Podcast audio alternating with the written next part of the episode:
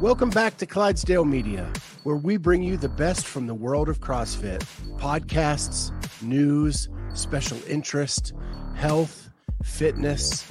If you like what you hear, hit that subscribe button, hit the notifier so you're the first to know when we have new episodes. Sit back, relax, and enjoy the show.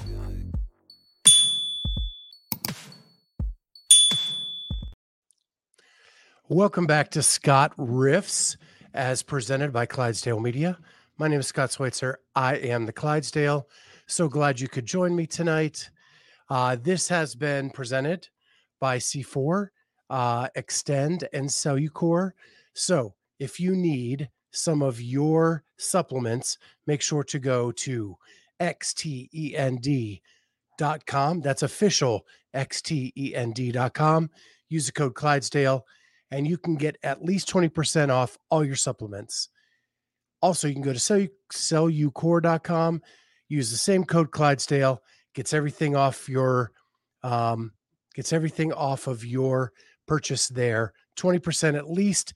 If they're running a deal, you get 5% off their deal. So tonight, Scott riffs. The more I do these, the more I'm hoping to get comfortable being on here by myself. But tonight is where has CrossFit missed the mark? And then what have the third party institutions around the sport done to capitalize on what uh, on what CrossFit has not done? So, where I'm going to start tonight is um, when I got into CrossFit way back in 2011. I was a geek. I started to watch everything there was to know about CrossFit. And what made it great as a sport is you knew all the players in the sport. Granted, there were less people participating back then, but CrossFit did an amazing job with documentaries, with their media company, for you to get to know all the players in the game. And it wasn't just the top five, it was everybody up and down the leaderboard that you kind of knew back then. And I want to point out two examples that were things that got me into the sport of CrossFit way back in the day. And the first one of those is the Road to the Game series. And I'm going to show a quick video clip just for those of you who may not remember the Road to the Game series. Um, the one I'm picking is from 2016, and it's a piece with uh, Jacob Heppner, who at the time was just kind of becoming known in the CrossFit space, hadn't really capitalized um, up the leaderboard, but yet he was featured in a road to the games. So let me get to that real quick.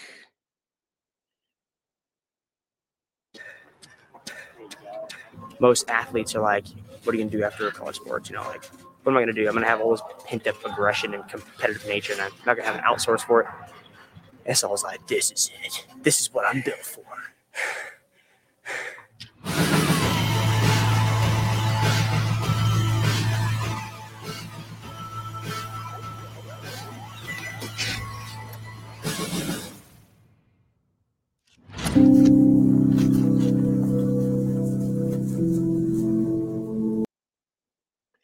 So that's a short clip um, from that Road to the Games with Jacob Heppner back in the day. Um, it also featured Brooke Wells, who um, I believe that that was the year she kind of came onto the scene was 2016 because uh, she made it at the Columbus regionals that year that I was at. Um, she came out of nowhere as a 19 year old to kind of hit the hit the ground running.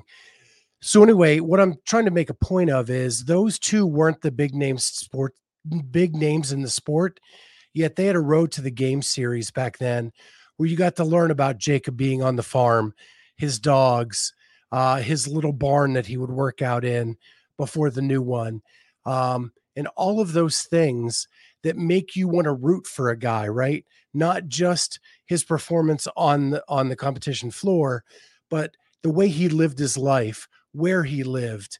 And uh, that is something that is really important uh, to attract viewers to the sport. And I think CrossFit, the sport, is really, really missing out on that. The other thing that happened back in the day, and I know a lot of you know this example, and that is the CrossFit Behind the Scenes series. No series highlighted all the athletes in the sport like the Behind the Scenes series. Um, it definitely was not just the top athletes. Um, when Sevan and his crew were doing that, they talked to everybody. That's how I met and got to know Travis Mayer. That's how I got to know Josh Bridges. That's all those people from behind the scenes. And so I'm just going to show a quick clip of that uh, so you can remember what the behind the scenes used to look like.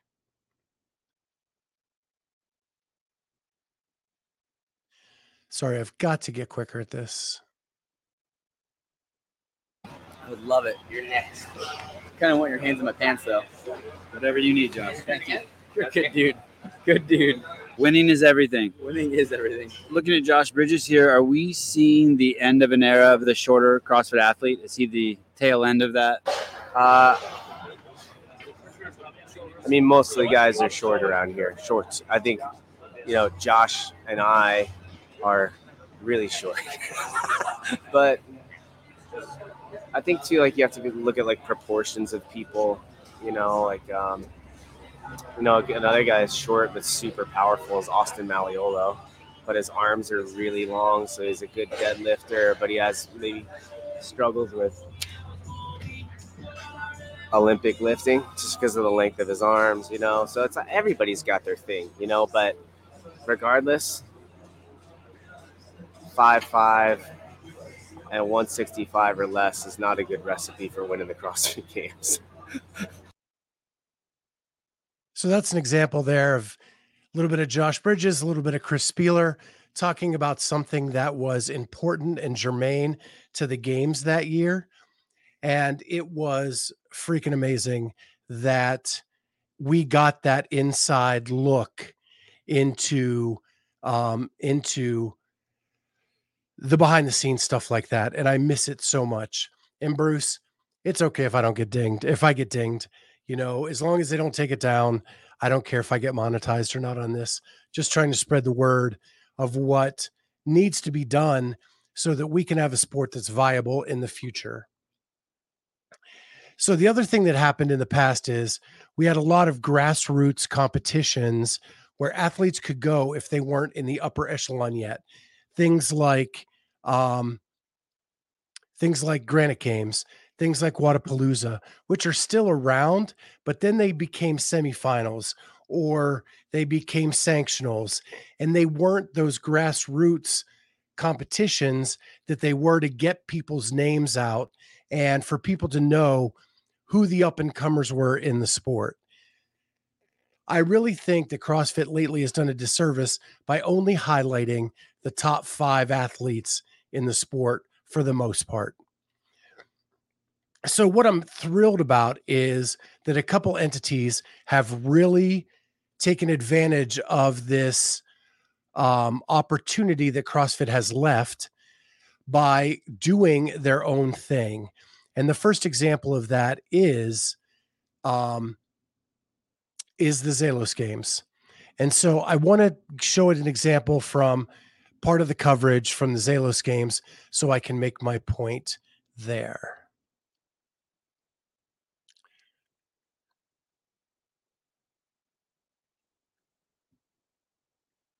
So here uh, is where Matt this is Tudor Magda had just hit a lifetime PR in the snatch workout, and Matt Souza is running back to the back to get comment immediately after the uh, event has happened. I think that was one of our camera operators, the green iPhone cover. Smelt that guy's armpit. And this is where Souza gets a hold of oh, yeah. so Tudor's coach. haven't done anything heavy since the games. We've only been working technique with Corey Zambar. And wow, what was that last lift you hit? 322. Holy smokes. Easy. More than Taylor Self.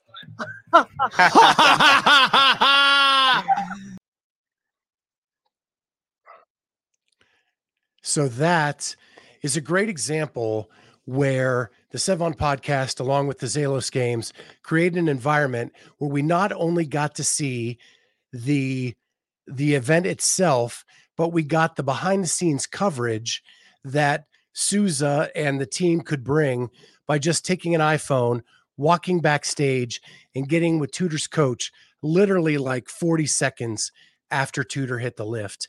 We got that instant reaction. We got to hear what Tudor has been working on, and it wasn't lifting, just technique, just metcons. And we got to hear all that right there on the spot about one of the young up and coming athletes in the sport.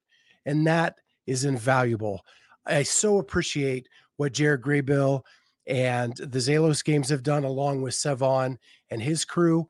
And not only to mention that, if you look down the side of that, we're getting commentary from people that have never commentated a live sport. JR, Taylor Self, Brian Friend. That stuff was amazing. And you're getting a different perspective than the people who do it all the time. And I have nothing against Chase or Bill or Sean or Tommy. Um, I'm actually, I like a lot of those guys, but it was just refreshing to hear a different perspective from people who follow the sport religiously, who are walking encyclopedias of knowledge to be able to do that live right there on the spot. So, so appreciate what they've done there. The next thing I want to talk about is um, Fit Wars, which just happened um, yesterday. And I'm going to share a bit there before I make my point. And that is right there. So, this is immediately after the workout. Uh, the guys sit down for a, brief, a debrief of the workout. So we are hearing information live on the spot. Four minutes, I think they gave them to to kind of catch their breath, and then they they came in to um, give their input and answer questions about the event. You had a belt out there. Was that just in case because you didn't use it? Yeah, I had it out there before we knew what the workout was, and Got it. Okay. yeah, generally in metcons, I don't like to use the belt, just like taking it off and on. it seems to waste time, and memory line strong enough, it's usually not a factor. You, and I got another question. I know Brian's probably got a bunch of them. 16.2, 19.2. The 275 bar on that workout versus this workout. Do they compare? And what do you feel like? How, what do you have any words on that? Scott, you first if you got anything. Uh, th- that's the one workout I've never been able to finish during the opens. So, um, you know, the 275 and today, like three years later, feels relatively light compared to what it used to feel. Cool. That that stuff's just amazing. You know, here it is. We have Scott Tetlow talking about it's a workout he never finished in in the open, and yet he does the same weight here, and it felt much lighter three years later. We get it immediately after the event happens. We get to hear why Colton doesn't wear a belt when he's doing a 275 pound clean because he doesn't like to take it on and off. It just gets in the way. And so that is that is knowledge that you can't get um 2 days later, 3 days later of an event.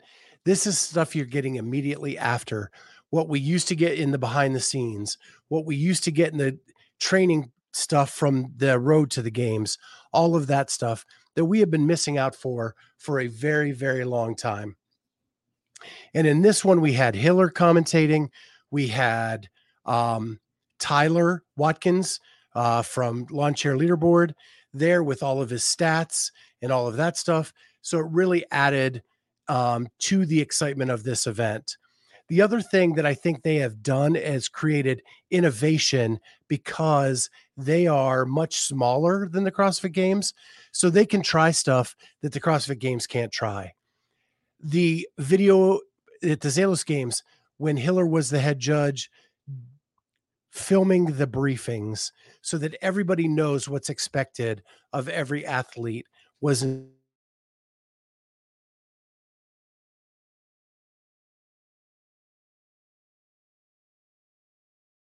that have not been able to do by the CrossFit Games. and I notice my video is lagging. Hopefully, my voice is not. If so, please just let me know. Um, so I just want to say, like, I think that CrossFit is missing the mark by not having a media team that promotes the athletes in their sport. Um, and that is frustrating for me. One of the reasons that my podcast last year interviewed 105 semifinal athletes is these people never get their day in the sun. Um, Scott Tetlow, great guy, been on our show a couple times. This was huge exposure for him. He never gets something like this, like he got at Fit Wars, you know, and the fact that they opened it up for people in the audience to Venmo him donations for what he did. He is an active service member who doesn't have the training time uh, like other people do. And the fact that he gets this exposure, maybe gets a sponsor out of the deal, gets some donations to him was incredible. So these are the highlights I take from what Zelos and Fit Wars have been doing. We get to know more athletes. We get to know more athletes down the leaderboard who are striving to um, get to the CrossFit Games, not just the people who have already been there. We get to gain a connection with those people. We get to hear their stories. I mean, there were moments at the Zelos games where Brian is leaning on the fence and the athletes are talking to their family, friends, coaches, and they just start talking to Brian as well. And you get to hear all of that stuff. Then uh, you look at the different analysis from all over the floor. You get to hear the people like Brian Friend or Taylor Self live in a competition, JR, who I deeply respect for his knowledge. And then you have Souza running all over the place, getting behind the scenes coverage that we just don't get at other times of the season. And yes, Bruce, your que- the question is he is active. He is active Navy currently. Um, we've had him on a couple times. Um, I think we had him on right before Rogue, where he talked about being an active Navy member and what his training schedule looks like because of that.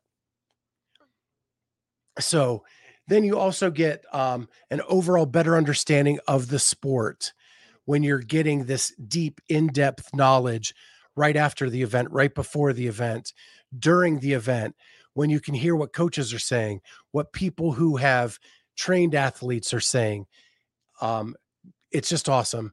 And then what that does overall is overall popularity grows for not only the sport, but for the athletes themselves the more we know the athletes, the more vested interest we have in more heats at the semifinals, in more heats at the games, because we know more of those athletes, and uh, and we want them to succeed because of that.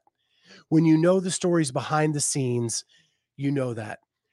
Um, and I I want to make one last comparison. If you ever watch American Ninja Warrior, yes, the people are phenomenal athletes and what they do is crazy going across those obstacle courses.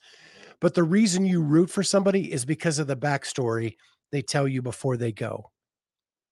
When you know that the person has a kid with Down syndrome or a wife with MS or whatever they've gone through, now you're rooting for that person a whole lot more than you are if you're just watching someone try to do an athletic event. It's about um, it's about supporting that person through a tough time and watching them overcome uh, all that stuff that they have to get to that place. That's what the road to the games did. That's what the behind the scenes did. And thank goodness for Hiller, Sevan, Nick, um, Vindicate, Paper Street, all these people who are backing these new uh, ventures, Jared Graybill, all of those people who are backing these events so that we can get a glimpse like this behind the scenes. And the more and more these come out, the more and more I see this as the future of CrossFit because we cannot sustain just that single season if we don't know the players on the court. We have to know the people that are coming in and these smaller uh, more intimate setting competitions that get us to know who these people are is the wave of the future. So thank you, Wad Zombie. Thank you, Jared Graybill. Thank you, Zelos. Thank you, Fit Wars, for all that you do. and the media people covering them like Hiller and Sevan. I appreciate it so much. And hopefully, CrossFit takes note or gets out of the way, one or the other, because this train's moving forward because of people like you. And I can't wait to see where it goes in the future. Thank you so much for jumping on. And I will catch you next time on Scott Riffs, presented by the Clydesdale Media. Also, if you like what you heard, hit that like button, subscribe to the channel, share with your friends, and hit the notifier so you're the first to know when new stuff comes out. With that, I will see you tomorrow when we interview Julie Rappaport. Until then, good night, people, and have a great night.